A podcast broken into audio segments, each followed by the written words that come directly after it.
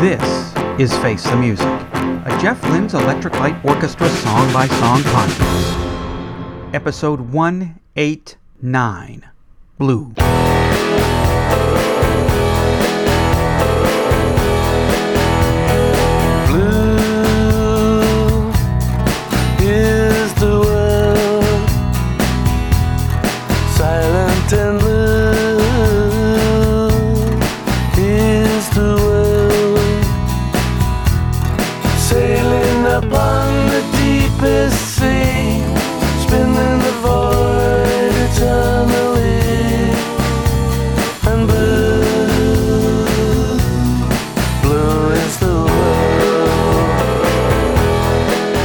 song all about?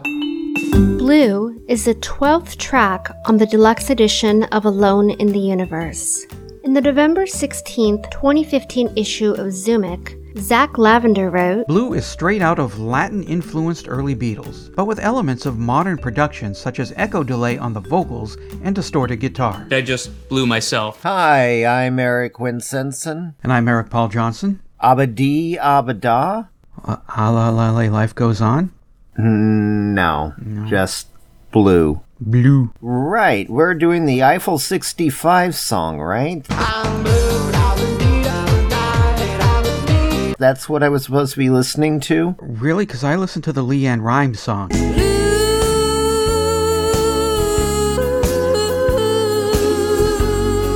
Oh, really? Because I got kind of bored with the ELO podcast and I thought we'd switch into something absolutely different without telling anybody. Okay, I'm for it. All right, Never then. heard the LeAnn Rimes song, I don't think. I don't listen to country. I avoid it, but I lived in Phoenix in the mid 90s, so it was so played everywhere that it was hard for me to get away from it. And I consider LeAnn Rimes barely country. And just like I consider this ELO song barely ELO. Mm. this one I can see why it's a bonus. We can't have too many people getting mad at us for ripping this one because this isn't actually part of the real album. It's a bonus track. And last bonus track should have been part of the album. Mm-hmm. This one, bonus track.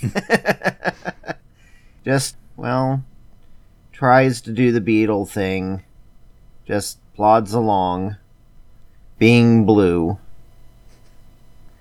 And. yeah, not much interesting. yeah, I love how you've been saying this whole time it's armchair theater, it's armchair theater. And, uh, yeah, this time, one of the reviews. This is freaking armchair theater, and it would have been better on our. ah, no. Uh, I don't even know why he included it as a bonus track. Very short, there's not much to it, and what there is isn't interesting whatsoever. Well, after Bluebird is dead, Boy Blue, Out of the Blue, Mr. Blue Sky, Birmingham Blues, Midnight Blue, and Bluebird, Jeff finally gets to the point and just blue. Here we go again with this Jeff Lynne thing. And it's not that he rehashes Roy Orbison. It's not that for a band that's called Electric Light Orchestra, there are no strings, brass, woodwind, timpani, uh, triangle, or cannons, or anything that a classical music orchestra would use. There's none of that on here. It's not that it sounds more like a Jeff Lynne song than an ELO song. It's, again, he takes a really good song and banishes it to bonus track on an expanded version of an album. I lost track of how many times I listened to it this morning. And not because I had to, because I really liked it. I think we're going to have a jungle moment here, or a bouncer moment. You despise this song. you're, I don't despise well, it. It yeah, was you're just bored with it. Yeah. Yeah, you're bored with it. You've listened to it. From what it sounds like, you're really not going to put up with hearing this song ever again. No, not really. Yeah. Me, I I really enjoyed this song. Yeah, he's channeling Roy Orbison again. It's got that Orbison rhythm and that Orbison drum beat going on there. It's a dense song. And I don't mean dense like Joy. there's a thick sound to it. It didn't sound so bland and just here's your guitar, bass, and drums. Yeah, that stuff is in there, but he's got the low notes of the piano banging in there throughout the song, at least during the chorus and the intro. And I think that really helps fill it out some. The way Jeff Lynne sings Blue, I really love that. That makes me eargasm. Going along with singing Blue, he does this cascading cooing. And whenever he does that, that always sends me over the moon. I like the bridge and the way he weaves guitar riffs through it.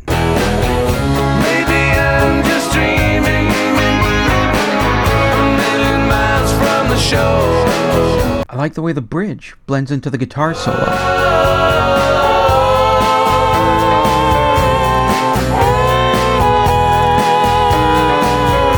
That was actually pretty smooth how that went into one and the other, and not just we're finished with this part and guitar solo. And at the end, the way it trails off there, kind of bends down, it reminded me a lot of Melting in the Sun.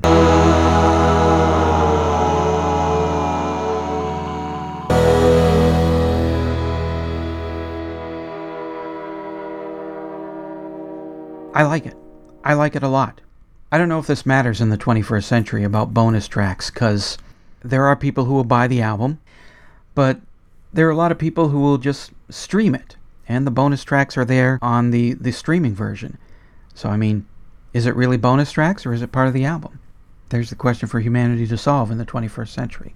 They're usually bonus tracks. Mm-hmm. Because, at least with some of the older artists, you can tell where the album's supposed to begin and end. And then the bonus tracks come in if you got the expanded version of the album. You spent the extra two bucks. Yeah. Or you decide to get the box set that has a t shirt that doesn't fit you. Yeah. and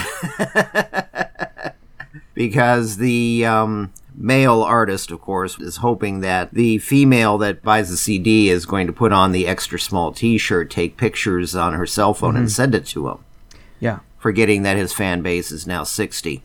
Yeah, But, in, uh, their, in their 50s, and is growing Yeah. a, a beard to hide that his face is slowly sliding down his neck, and so is the rest of the body just slowly sliding down to the stomach area.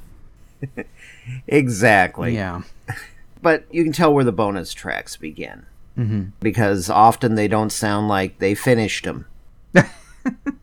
that. yeah, we kind of had this idea that was going someplace, and, uh, well, it didn't, and it wasn't going to end up on the album, so, yeah, we just held it back. Here, you can have a listen so nobody bootlegs it. We still want to make money off of it because we know somebody's going to steal the master tapes at some point and put it out there, and we're not going to see the money. So, well, we're going to make sure we see the money.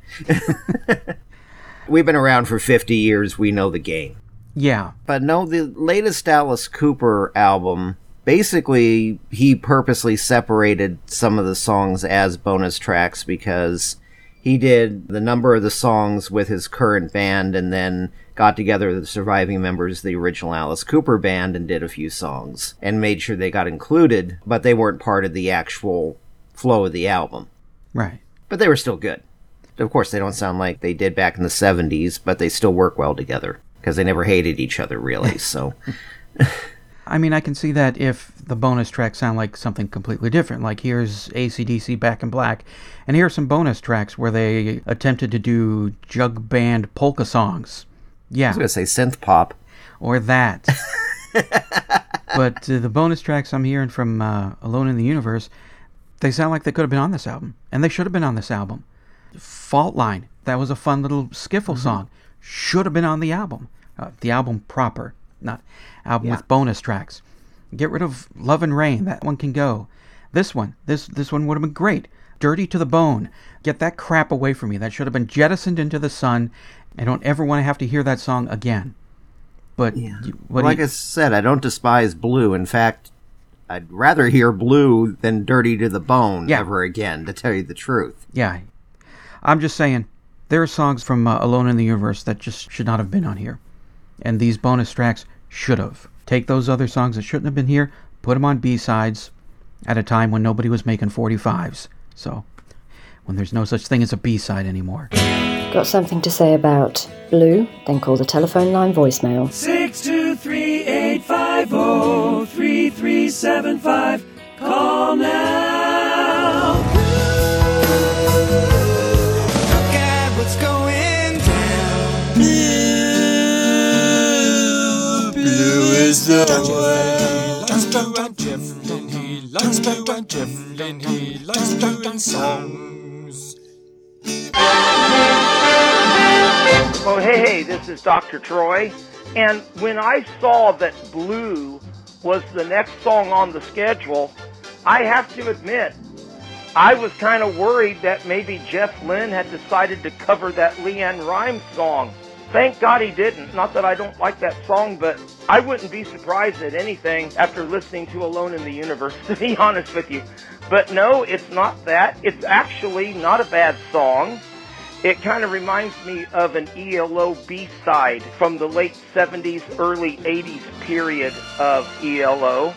And I think the song would have fit nicely on an album like Secret Messages or maybe Balance of Power. I really love the tempo and the melody, and the thing I love the most about the song is the guitar solo. It seems that Jeff is able to come up with a good guitar solo that keeps the song from being as bad as it could be, and I don't think Blue's a bad song, but even on some of the songs I didn't really like on this album, I did like the guitar solo on most of them. And I love the guitar solo on this song. And it's continuing a theme that's present in a lot of Jeff's lyrics. Blue is the color of the world and my blue world. And so I don't have a problem with that either. So again, a song I actually liked. And too bad it was only a bonus track. Well, I'll talk to you next week. Like it? Hate it? What does Madeline think? I like it. Wow, she liked it! Face the Music, an Electric Light Orchestra song by song podcast, is a production of Radio Trolla Entertainment, Assorted Deli Meats Amalgamated. You can contact us by voicemail at 623 850 3375 or email us at eloftmpodcast at gmail.com. Keep up to date on the show by joining our Facebook group and spread the word by sharing the link or giving us a quick rating on iTunes. You can financially support the podcast at patreon.com slash elopod. Next week, episode 190, On My Mind.